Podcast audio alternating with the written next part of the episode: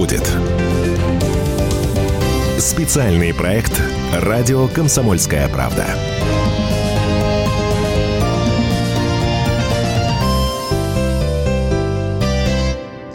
Из чего состоит Россия, что нам ждать в будущем и как скоро нам всем придет, ну, все самое страшное, что только может прийти, расскажет главный редактор «Комсомольской правды» Владимир Сунгоркин. Микрофон, а я Роман Голованов. Владимир Николаевич, здравствуйте. Мы, э, да, добрый вечер. Мы, мы с тобой вдвоем будем рассказывать, потому что ты же не просто подставка для микрофона, ты ого-го уже. Давай вдвоем. Ого. И вот, вот, это, вот это похвала. Владимир Николаевич. Сильный ход, да. Ну, мы с вами же раз в неделю вещаем, а Владимир Владимирович выступает почти каждый день. И вот пока нас с вами не было, пока мы, э, когда, пока солдат спал, а служба шла, Владимир, Владимир Владимирович выступил и сказал, что потихоньку режим самоизоляции у нас э, снимается, что все мы из него выходим. Я когда это слушал, мне вспомнилась история о том, что наши войска выходят из Сирии. Но что-то как-то вот все это было очень интересно. И также мы выходим из своих домов. И вот вроде бы мы выходим, вроде бы все снимается и заканчивается, а я сижу дома на самоизоляции. И если я выйду в магазин без маски и без перчаток, мне влепят штраф в 4000 рублей. Владимир Николаевич, так что происходит? Все заканчивается вот, э, или нет? Вот сразу видно, тебе сколько лет? 25 лет. 20 вот это вот э, сильно чувствуется, потому что э, мы, ветераны труда, в свое время изучали такой предмет, он назывался марксистско-ленинская диалектика, э, где значит, описывалась единство и борьба противоположностей. Очень интересная вещь, она позволяла объяснять все, что угодно, примерно вот так, как про войска из Сирии. Кстати, это, по-моему, очень, очень точное сравнение. А, я помню объявление про войска из Сирии. Но сейчас а, э, я вооружаюсь э, марксистско-ленинской диалектикой, э, тебе продемонстрирую, как, как надо осмыслять действительность. Но мы же действительно сейчас уже на некотором находимся с тобой старте для того, чтобы выйти. Согласен? Ну, согласен. Ну, согласись. Ну, как главный редактор и гендиректор «Комсомольской правды», Владимир Николаевич, я не могу вам сказать нет. Ну, выходим так, собираемся. Это первое. Второе. А что там мы засобирались? Ну, во-первых, нам президент сказал, да, мы ему, мы ему обязаны по должности, по его, так сказать, и по нашей тоже доверять. И второе, посмотри, действительно научным медицинским фактом является, что уже дней пять так, э, по-моему, с 8, с 8 мая – Э, количество заражений не растет. То есть мы вышли на то самое плато, э, значит, о котором мечтали большевики. Вот поэтому президент это и сказал. Ну и, в принципе, как мы с тобой и прогнозировали, ну, должно быть какое-то движение. Опять же, как говорили классики, значит, марксизма движение не марксизм, Троцкий это, по-моему, говорил, движение все, цель ничто. Вот вроде так мы говорим. А да, может, если только в эту цель не летит ледокол. Ну, да, да, наверное, да. Владимир Николаевич, ну, а, вот все, что Москва-то получается не как вся Россия. И вот если я звоню друзьям в Петербург, они говорят, да мы уже наплевали на эту самоизоляцию, все гуляем, ходим. А в Москве вроде больше машин становится, вот сегодня данные mm. по Яндексу приходят, а с другой стороны все равно продолжают э, все находиться дома, только там стройки, предприятия работают, а, ну и кто-то там чем-то занимается, типа курьеров и магазинов. А тут, когда все закончится? 1 июня мы уже будем в строю? Ну, э, смотря что ты под словом «строй» подразумеваешь. Я вот с тобой говорю, а сам хочу Яндекс пробки посмотреть в эту минуту. Сейчас же самое время в Москве. Под строем я поним, понимаю то, что я сел в автобус, доехал угу. до э, метро Дмитровская, вышел и пошел в Комсомольскую правду, а там весь отдел в сборе, и мы собираемся в голубом зале на планерку все вместе не соблюдая ну, дистанции. Знаешь, нам же надо с тобой выкручиваться на предмет прогнозирования, да, что будет. Угу. А, вот первое, что я вижу, уже можно про динамику говорить, я открыл Яндекс пробки и вижу, что сегодня в эту минуту в Москве уже один балл, хотя обычно в это время действительно, ну, до вчерашнего дня, до позавчерашнего, вернее, до 12 было всегда 0 баллов. Сейчас уже один, и я смотрю, он пробки есть и на Садовом, и на Третьем кольце – и аварии уже пошли, все как в доброе старое время. О, я прям сообщение с Яндекс читаю. Ну все, вылезли. Вылезли, вылезли. Повылазили, да, повылазили. Вон уже и, и попер, короче. Вот. Что касается, э, будет все как, как прежде, как прежде уже не будет. Мне кажется, очень многие, в частности, поняли, ну, во-первых, будут бояться больше, больше придавать значение гигиене и так далее. Но что касается офисов, мне кажется, э, на полном серьезе э, количество людей, работающих на удаленке, на аутсорсинге, вот до деревни и так далее, оно будет увеличиваться. Э, то есть мы будем превращаться несколько в иную, более так отдаленную друг от друга цивилизацию. Вот, поэтому я думаю, что будет много переоценок, переоценок э, так сказать, бытия и организации труда после, после того, как. А вот, ну, это вот опять сейчас, я просто тоже такое сказал в эфире, и меня закидали сообщениями. Это вы, зажравшиеся москвичи, можете перейти на удаленку, а мы здесь ходим на работу вообще-то. И mm-hmm. какая удаленка, если я должен стоять у прилавка или же ехать в машине? Ну, э, я понимаю пафос всех этих выступлений. Ну, там главное главный повод э, очередной раз зажавшихся москвичей, значит, э, уесть. Но вот куда ты, куда же ты, мил друг, едешь в этой машине? Ты же куда-то, ну это же не самоцель у тебя ехать в машине. Таксист, ты, наверное. А, ну вот разве... Водитель, таксист, кто-нибудь, курьер. Да, вполне уважаемая работа. Ну, хорошо, тогда для незажравшихся, значит, жителей наших областей и краев, скажем так, офисные работники, их на самом деле очень много. У нас в офисах сидит все-таки огромное количество народу, зажравшегося, не зажравшегося. Вот, это миллионы людей. Вот эти миллионы людей, э, ну так, среднепотолочно посмотреть, я думаю, процентов 20 из этих миллионов перейдет на удаленную работу. Ну, что неплохо. Из тех, кто до кризиса не работал удаленно. Но это значит, что и зарплаты всем сократят? Ну, да нет, на удаленке? Нет, это ничего не значит. Вообще, мы получили такой интересный опыт с точки зрения организации труда. Я не про себя говорю, или про тебя, или про нашу организацию «Комсомольская правда». Э, я читаю деловые всякие сейчас э, первые, это сказать, первые, первое осмысление всяких деловых изданий. А многие, многие пишут, что, что вообще-то производительность труда стала выше, и это выгодно стало работодателю. А раз работодателю выгодно, он будет в эту сторону, так сказать, гнуть. Вот. Зажравшийся, не зажравшийся, но гнуться будет, двигаться будет в эту сторону. Вот смотри, первое, ты едешь на работу, неважно, в Красноярске ты или в Петербурге или в Москве, да, ты тратишь времени худо-бедно 30 минут. Ты тратишь бензин, ты тратишь амортизацию машины, ТВ и так далее. Да, тратишь, тратишь. Да еще там зимой надо ее снег смести, там погреть надо и так далее. Мы все-таки не в Африке живем. Вот. Дальше ты пришел, работа, если ты офисный, так сказать, работник, куча всяких отвлечений у тебя, да, там сосед зашел что-то рассказать, вчера день рождения было, э, Машу надо поздравить, Коле надо посочувствовать э, и так далее. И так день прошел, да. Вот, и это, ну, я на своей шкуре знаю, я кем только не работал, что самое производительное, меня и сейчас вот самый производительный день – это воскресенье и суббота когда эти никто не дергает. Поэтому вопрос не кто там зажрался, кто не зажрался, а критерии офисной работы, а среди наших с тобой слушателей очень много людей, работающих в офисе, и они, я надеюсь, часть из них согласится, что у Гилка действительно как-то интереснее стало жить и комфортнее.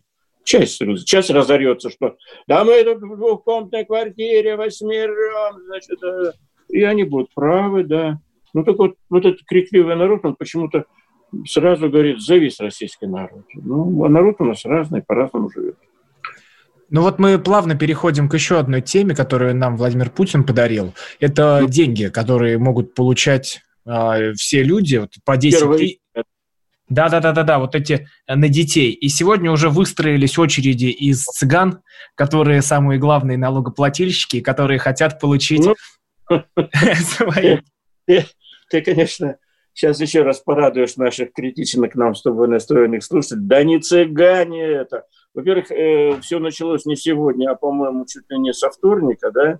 Э, в очередях, к сожалению, или к счастью, выстроилось гигантское количество людей по всей стране. Не людей, а уточним, мам, мам, мамы выстроились по всей стране, потому что сайт Госуслуг не был рассчитан на такие цифры, что можно было бы, так сказать, заранее догадываться, что никогда на сайт Госуслуг миллионы не зашли. Вот. И вот эти вот картинки, фотографии вполне документальные изо всех городов страны, они удручают. Когда эти несчастные женщины стоят в очередях там в Саратове, я не знаю, в минеральных водах, я вот не запал, минеральные воды и Саратов.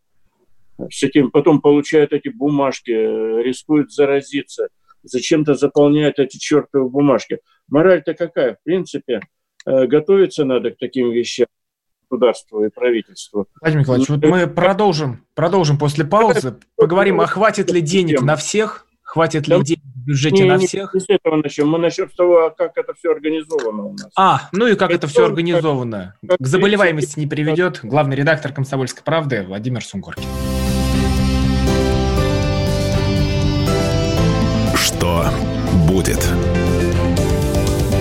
Специальный проект «Радио Комсомольская правда».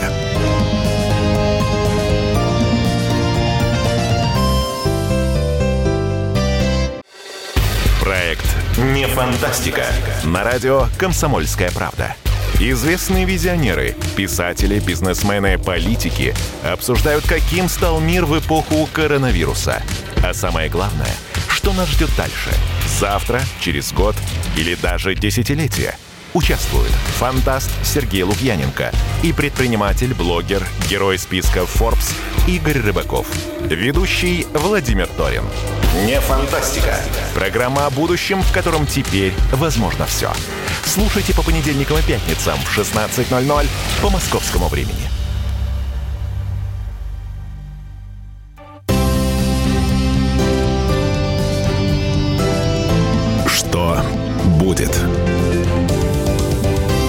Специальный проект «Радио Комсомольская правда».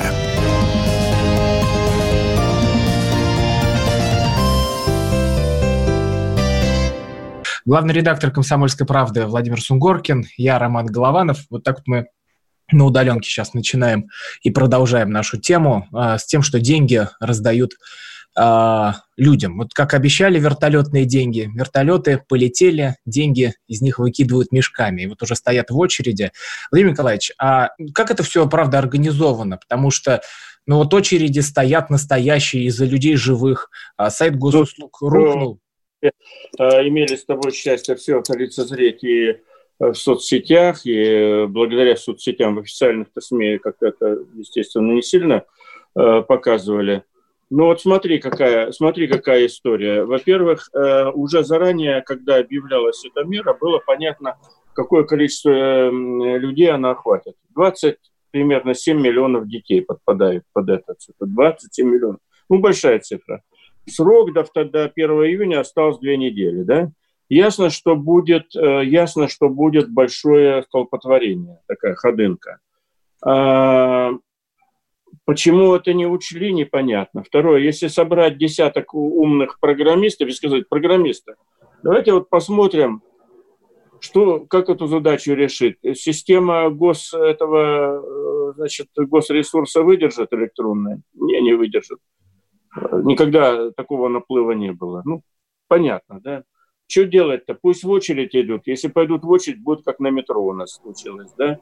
Перезаражают друг друга. Ну, вообще как-то глуповато. А вообще дети у нас в каких-то базах данных существуют? Любой программист скажет, конечно, все дети учатся в школе или ходят в детсад большинство. А, значит, если у них есть проблемы материальные, они все стоят, дети, в соц всяких э, службах. Дети стоят э, у нас еще на учете, э, значит, в больницах и поликлиниках, да? Наверное, я что-то еще забыл, и в детсадах тоже. Мы же с утра до вечера родители заполняют на детей какие-нибудь формуля, формуляры, где-то их регистрируют. Ну, наверное, с этого можно начать дальше. Значит, там из этих баз данных видны родители, как минимум мамы. Значит, можно из этих 27 миллионов уверенно автоматизировать выдачу денег, ну, не всем. Кто-то в тайге живет, кто-то не регистрируется, кто-то на домашнем обучении, кого-то лишили родительских прав и так далее. Ну уж миллионов 15 мы точно можем автоматизировать э, рассылку денег, да? Миллионов 15. Что у нас на эту минуту происходит? У них есть два путя. Первый путь – это, значит, идти в, эти, в ПФР, в Пенсионный фонд России, и заполнять бумаги, что мы и видели. Эти несчастные женщины, они даже непонятно, где им заполнять. Они хорошо, вот я видел там солнечная погода, они где-то там на бордюрчиках сидят, на каких-то приступочках, на камушках. На скамейках-то тоже нельзя сидеть. Скамейки-то у нас заклеены, ты знаешь, крест-накрест, как в войну все, значит, как, как окна в войну заклеивали. И вот этот дурдом, вот этот весь ад устроили в эти дни. А потом у нас женщины же недоверчивые, они, значит, тут же побежали в первый день все. И вот этот дурдом всем устроили. Ни информирование толком, ни пропаганда агитации, ни электронных средств, ничего. Вот это уровень, есть это работы нашего родного правительства по проведению этого мероприятия.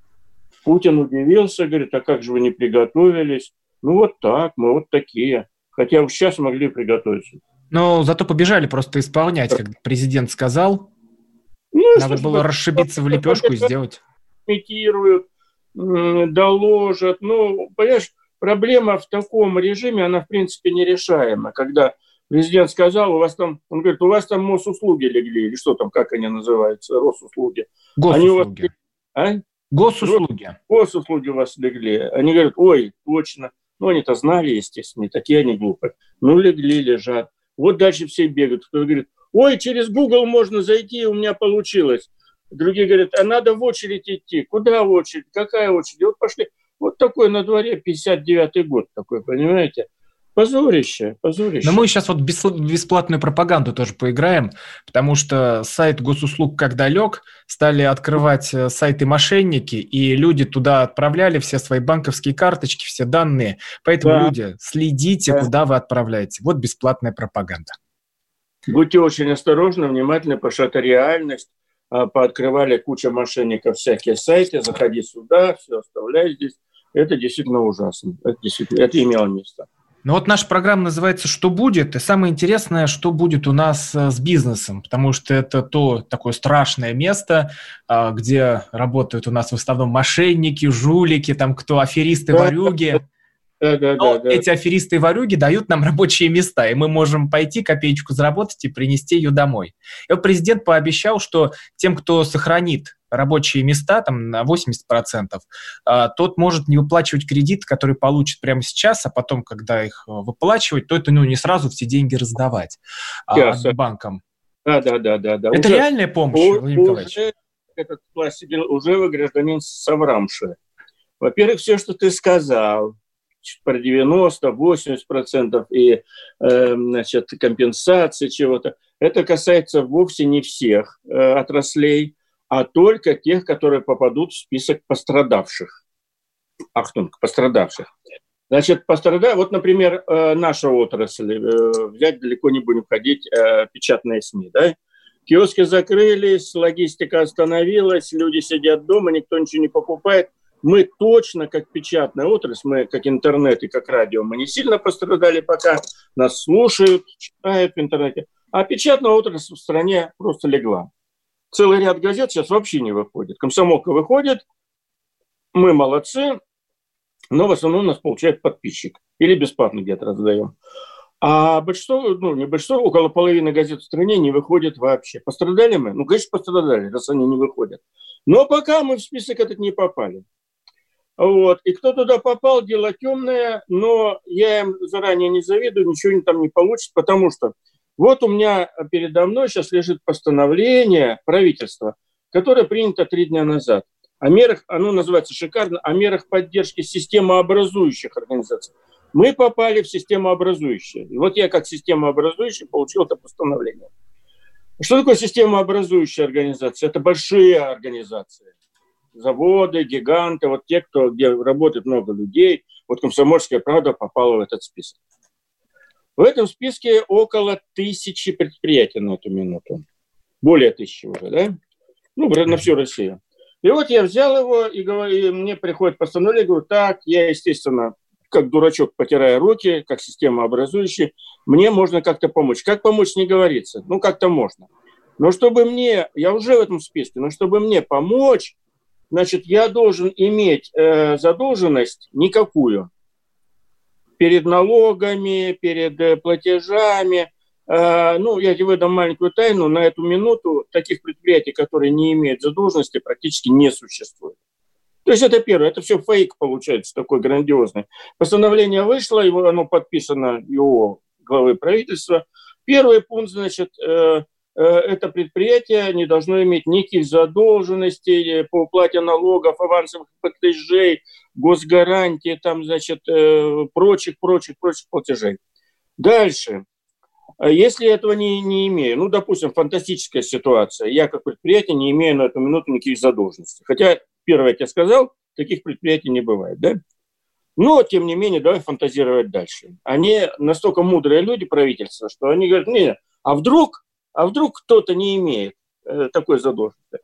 Вот, э, вот тогда надо еще пройти некий стресс-тест. Стресс-тест – это банк должен проверить предприятие, провести большую такую аналитику э, о том, насколько мы живучие вообще, будем мы жить или нет после кризиса. Это большое исследование, которое, кстати, стоит больших денег. Когда мы пройдем этот стресс-тест, тогда, значит, нам надо пойти на правительственную комиссию, которая возглавляет его премьера Белоусов. Это пункт 3. Такой квест-лабиринт. А я не фантазирую, я читаю постановление. Мне надо пойти на эту комиссию. Ну, ты представляешь, что это за комиссия, как туда попасть, где двери, черт его знает. Ну, допустим, фантастическая ситуация, мы знаем где-то. Но для того, чтобы пойти на комиссию, мне надо сначала попасть на штаб, межведомственная комиссия. Это уже не та комиссия, не путай, которую Белоусов. До этого я должен попасть в межведомственную комиссию при Министерстве экономики по мониторингу э, финансово-экономического состояния. А для того, чтобы мне попасть на этот штаб, я еще до Белоусова, как теперь я не так начал, э, чтобы попасть на комиссию Белоусова, мне надо попасть на штаб, а чтобы попасть на штаб, мне нужно получить э, заключение. Владимир Николаевич, так вот мы после новостей мы раскроем тайну, так, получим мы деньги или не получим, Нет, или никогда. останутся где-то они там. Сейчас новости, потом главный редактор «Комсомольской правды». Что будет? Специальный проект «Радио Комсомольская правда».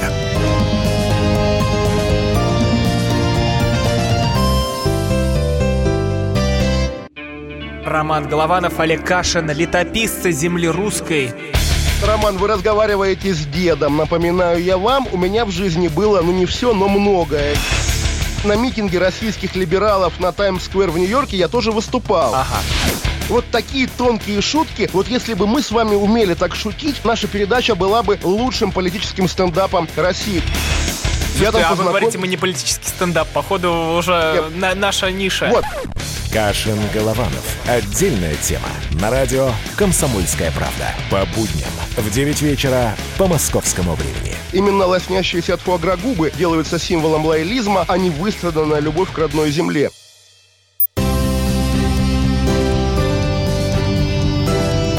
Что будет? Специальный проект «Радио Комсомольская правда».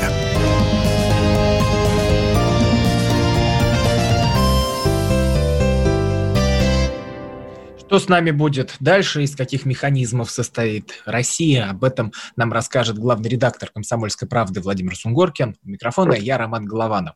И вот э, сейчас Владимир Николаевич зачитал постановление правительства, вот эти указания, целый квест, э, как да. системообразующему предприятию получить деньги. И мы как-то подошли к тому, ну, что ответ, никак. Ответ мы с тобой, да, мы с тобой в перерыве этим баловались, значит, э, ответ никак. Есть один способ, возможно, ради него все и сделано. Всегда же есть какой-то смысл, опять, согласно марксистско-ленинской диалектике, всегда есть э, смысл и кому выгодно. Вот если к этому предприятию, условно говоря, появляется какой-нибудь добрый человек из э, Белого дома, условно говоря, который говорит, хорошо, я вас проведу, я все знаю, я все потайные дверцы открою.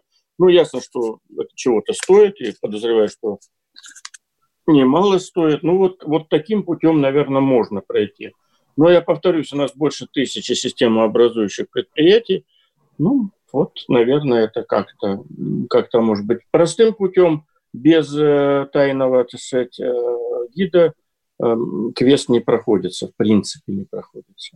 Владимир Николаевич, а что будет совсем э, с этим? Грохнутся все предприятия, раз деньги обещаны, не получится? Да нет, я как раз не отношусь к тем, которые, э, так сказать, э, ужас, ужас, ужас, все пропало, значит, бинты снимают и так далее. Нет, я думаю, что будет очередная новая адаптация – Э, часть предприятий научится жить в этих условиях, часть закроется, мы потеряем процентов 5, так, э, значит, нашей экономики, да, ну, процентов 5, ну, я на нашем радио слышу, там, 30 и 40, ну, народ так гуляет, не задумываясь. Войны же нет, все на самом деле нормально. Вот, но все равно все, все ужасно обидно, и самое главное – самая таинственная вещь, которая, о которой, мне кажется, должны думать вот те, кто в том числе эти постановления принимает, в стране очень серьезно меняется настроение людей. Да? Идет политизация. Конечно, все сделано для того, чтобы никаких мятежей, бунтов, там, значит, революции или там, значит, даже смены власти не было. Вроде все законопачено как никогда. Вот, предусмотрено на все все случаи жизни. Но если будут у нас миллионы недовольных, то, в общем, вот это самое интересное. А это возможно? Вот то, что выйдут Нет. они на революцию какую-то или на митинг, наплевав на всю самоизоляцию полтора метра? Ну, Россия же, Россия же уже два раза в своей новейшей истории показывала очень интересные, очень интересные результаты. Да? А, оба результата выглядели так. Российская империя в двух своих вариантах исчезала в течение трех дней. Буквально три дня. Понимаешь, три дня ее нету. Вот. Хотя до этого все было, и ого-го как было. Вот. Э, поэтому все мы... Знаете, все... Владимир Николаевич, вот я сейчас вспоминаю очень... наши наши прошлые эфиры, где мы сидели так, ой, что-то скучная политика, ой, в Госдуме не весело, да и правительство ну, надо поменять. Да. Где наша стабильность? Дайте мне ту путинскую стабильность, о которой мы говорили. Да, да, да. Ну, на самом деле, вот если такие постановления, как то, что я процитировал, это ключевое постановление о поддержке системообразующих предприятий, еще два-три таких постановления, и, значит, э, это такие вот такие, так, такие постановления, это очень серьезные удары как раз по попыткам экономики выжить и восстановиться. Очень серьезные удары. На самом деле, видимо, за этим стоит еще и то, что хочется такая имитационная жизнь, хочется и изобразить какие-то мероприятия, чтобы доложить президенту, да, мы делаем, и в то же время хочется, чтобы, э, чтобы деньги сохранились там, где они лежат, а может быть, еще не самое худшее время, а может быть, потом. Хотя э, стилистика, почерк вот этих постановлений, он показывает, что даже э, как, э, как развивается опасная ситуация. Ситуация становится опасной, а, скажем так, правительственный управляющий аппарат работает точно так же, как работал 10-15 лет назад. То есть вот, вот здесь возникает разбалансировка и возникают дикие проблемы, включая, значит, смену всего и вся, потому что я вот хорошо помню, я помню хорошо события 91 -го года, не дай бог повторять, когда э, шло очень много кризисов сразу, ну, как и сейчас, кстати, сейчас как минимум тройной кризис у нас, да, кризис цен на нефть, э, кризис формирования бюджета, во всех смыслах, потому что останавливается экономика, и, значит, э, кризис, связанный с коронавирусом, непосредственно. Вот. Э, имеется в виду очень тревожное настроение в обществе, да, вызванное коронавирусом, в. Вот э, в 91 году были такие же там несколько кризисов, они были другие совсем, но правительство, советское правительство замечательно реагировало очень похоже на то, как сейчас. Может, это генетическая проблема нашего правительства – оно, оно создавало какие-то невероятные постановления и шаги, значит, которые отличались большим абсурдом. И мы про это писали в «Комсомольской правде» тоже, изумляясь, слушайте, ну это же абсурд. Ну, в частности, там э, зачем-то изымаются из обращения деньги. Там тоже люди были высокого полета. Э, взяли и в 91 по году провели денежную реформу. Зачем она была нужна? Ну, люди так психованные – а им еще проводят денежную реформу, которая, значит, якобы должна помочь там убиранию лишних денег из экономики. Что такой бред какой-то. Ну, провели, как ни в чем не бывало. Вот. И вот таких много было мероприятий. Тогдашний главный редактор у нас был. Он э, меня... Пос... А я был зав. отделом экономики в этот период. Я э, отвечал за экономику в газете. Э, и он меня все э, критиковал. Говорит, слушай, что тебе такая странная, странный набор публикаций? Как правительство не примет решение, а ты все его критикуешь. Ну, ты, твои авторы, там, значит, журналисты, экономисты, а тоже все критиковали, критиковали. Ну и кончилось известно чем. Э, собственно. То есть вы добили? Да, если бы мы развалилось. Просто вот сейчас очень похоже, понимаешь, ну вот, вот это постановление, номер какой-нибудь там, 651 или как. 666. Же, да, если бы, это же абсурд, абсурд. А, ну вот получается, что деньги не раздают, но деньги собирают. Там вы, нарушил режим самоизоляции пятнашка, а, без масок и перчаток. Перчатки просто бред, я умоляю. Если нас кто-нибудь слушает, разрешите ходить без перчаток. А, ну гелем помыл руки, все нормально, я прошу. Эти перчатки ну, только вред. Кстати, мэр Москвы можете услышать. У нас был случай на днях, который меня глубоко э, глубоко поразил. Э, точно, такая же, точно такое же абсурдное постановление, как про перчатки, да, вышло постановление на днях, я не знаю, ты заметил или нет, вышло постановление, которое многих поразило очень сильно, э, обывателей города Москвы, что а вот по СМС мы теперь не принимаем на пропуска. Э, не, не все же такие, как мы с тобой, блатные, у которых пропуска на, на большой период, потому что мы журналисты.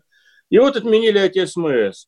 А народ взвыл, Э, потому что для очень многих людей э, СМС – это комфортная и понятная формула получения разовых пропусков. И вот, по-моему, вчера мэр Москвы отменил. Вот я не случайно, что мы сейчас с тобой вот так взвоем, значит, вот ты уже исполнил арию, значит. Я знаю, что многие у нас завтра в газете, в дальшем номере – не, никто иной, как Мясников. Э, знаменитый. О, наше интервью. Мясников, кстати. Мясников он, да? Он же интервью, став, интервью Да, наш с ним интервью. Говорит, Ребята, отменяйте эти перчатки, от них кроме боли ничего нету. Значит, э, ну, вот, может быть, мэр услышит, э, может, э, нашу с собой программу ему положит, хотя поругает, скажет, вы вы опять вы что-то против мэрии имеете. Не, не, не мы... против мэрии, мы против коронавируса. Сергей Семенович, мы ваши главные сторонники. Да. Да, Сергей Семенович, вас ввели в заблуждение, скорее всего, с перчатками. Вот доктор Мясников, а он же чуть ближе там к, к теме коронавируса, тоже считает. На самом деле есть много врачей, э, э, инфекционистов, которые требуют отменить перчатки. Есть другая секта свидетелей перчаток, которые требуют сохранить перчатки. Поэтому, Сергей Семенович, тоже не позавидуешь. Э, вот, но ну, пусть они там разбираются, пусть проводят, я не знаю, монетку крутят или проводят. Не, я, я просто эти, эти перчатки я не понимаю. Вот сейчас сегодня я спустился в пятерочку, там mm. вот этот э, наша первобытная привычка полизать пальцы и потом какой-нибудь пакет э, взять, она осталась даже на перчатках. И вот ходят, э, их же ну, надо потрогал помидор, выброси.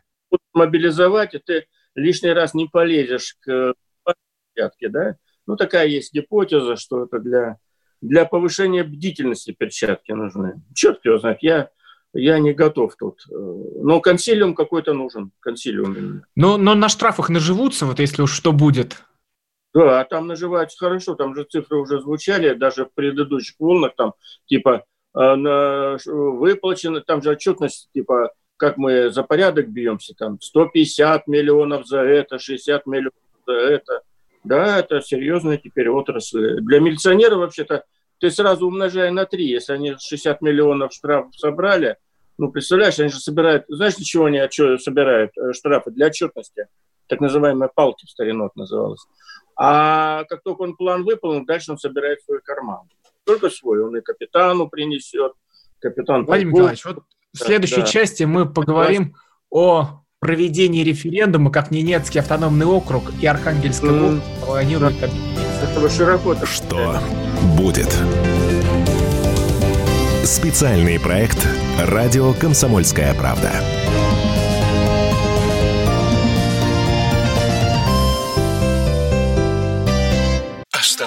чемпионаты, опустили трибуны, закрываются спортивные клубы, футболистам урезали зарплаты, фанаты мусолят бытовые скандалы.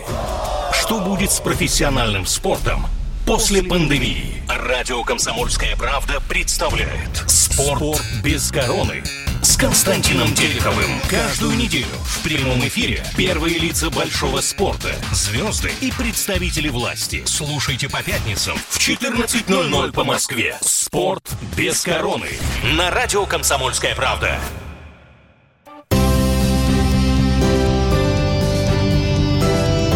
Что будет? Специальный проект «Радио Комсомольская правда».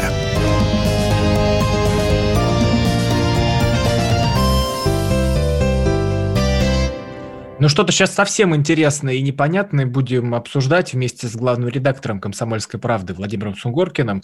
Я Роман Голованов. Вот зачитываю новость, что назван период проведения референдума по слиянию Архангельской области и Ненецкого автономного округа. А, говорит Александр Цибульский, что где-то там к сентябрю а, они должны провести все это, люди должны прийти проголосовать, и что два региона сольются в один. Владимир Николаевич, мы уже говорили о том, что что-то странное творится в региональной политике, там каждый уже ведет э, как хочет, дали полномочия mm. губернаторам там, и стали вообще закрываться. Что приедешь, тебя на две недели посадят, он в Тулу не можешь съездить нормально. Да. Здесь да. что творится? Э, Тула-то ладно, а вот есть такая еще вещь, э, Хабаровск, например, мой родной город. Значит, они придумали такую вещь. У них в трех районах сейчас нет зараженности. Ну, в таких северных, Охотский, Тугура-Чумиканский, Аянский. В общем, такие значит, медвежьи углы. Вот если ты туда собрался, а я туда на рыбалку собираюсь летом, да, э, я должен такой ритуал выполнить абсурдный. Я должен прилететь в Хабаровск. В Хабаровске 14 дней я должен провести в Хабаровске на карантине. Хотя в Хабаровске зараженность там, ну, как положено, там больше тысячи человек, условно говоря. Но я должен в этом Хабаровске, значит, мариноваться две недели. Через две недели я могу полететь в Охотск, в Аян и в Чумикан. Да? Вот. вот эти вещи, ну, тоже, видимо, творчество краевого начальства такое интересное. Оно абсолютно бессмысленное с точки зрения, почему я в Хабаровске не могу заразиться точно так же благородно, как в Москве. Да? Ну, вот оно придумано. Э, ну, про творчество мы можем долго говорить. Что касается объединения, тоже немножко загадочная вещь. Вот Э, чем она для меня загадочная. Сколько у нас минут осталось? Где-то могу... 7. А? 7 минут ну, где-то. Да, чем она загадочная, тем, что время какое-то не очень удобное, э, э, и так время нервное, но почему бы и нет? На самом деле, надо не про Ненецкий округ говорить, а то, что мы вообще имеем вот этих национальные образования, это очень странная история. Она идет вот откуда. В Российской империи никаких национальных образований не было были губернии. Потом, когда Владимир Ильич Ленин в борьбе, значит, за это, да, э, за все хорошее, ему надо было привлечь на свою сторону всех, кого мог, он бросил лозунг национальных этих окраин, якобы угнетенных царским режимом, значит, со страшной силой. И все националы в обмен на то, что они будут потом национальными республиками, округами и так далее – Значит, они пошли за Лениным. Лениным в итоге нарезал, потом был и Сталин тоже не стал отказываться. Э, нарезали им эти национальные республики. Это, вот такая была история.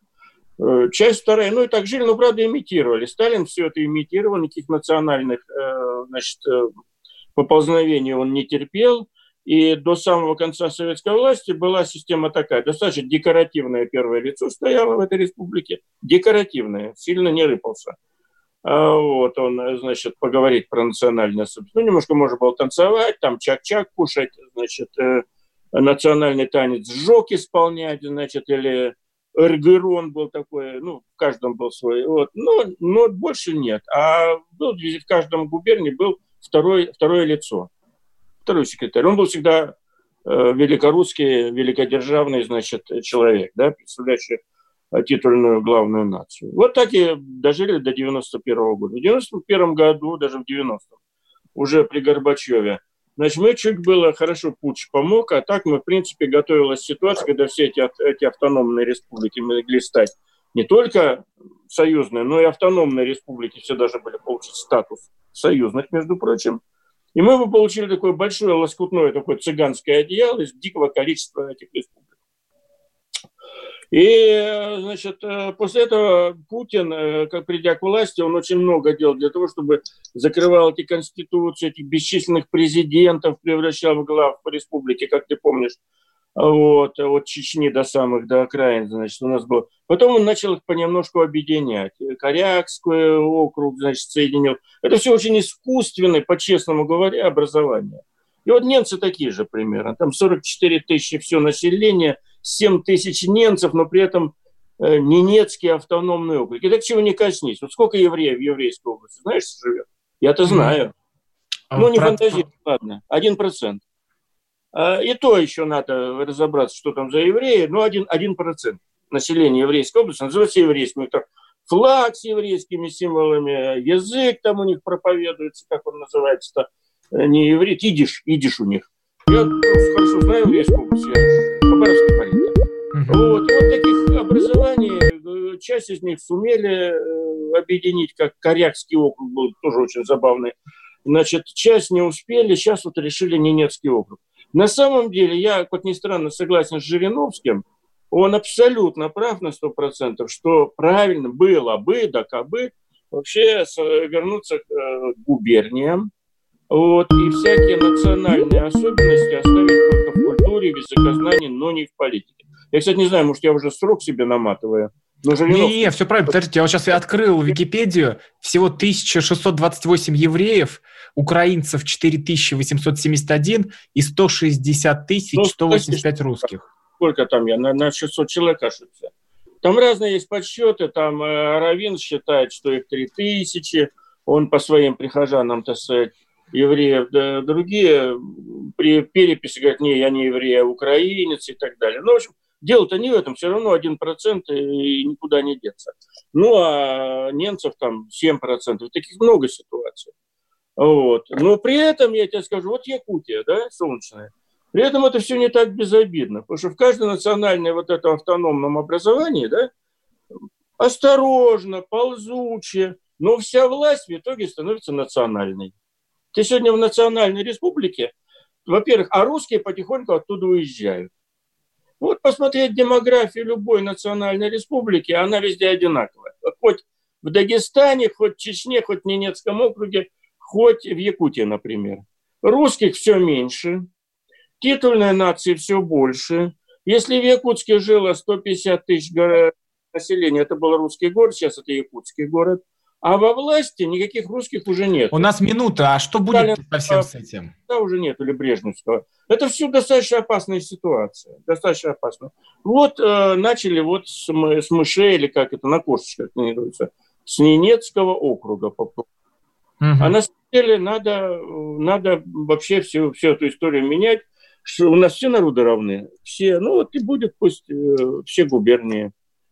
С ну исполнением национального танца эргерон. Никто на это не покушается. И пусть ну, они говорят на своем языке хоть с утра до вечера. Но Главный там... редактор «Комсомольской правды» Владимир Сунгоркин, я Роман Голованов. Дальше идем с Кашиным. Вот там про национальную тему интересно послушать тоже. Что будет? Специальный проект «Радио Комсомольская правда».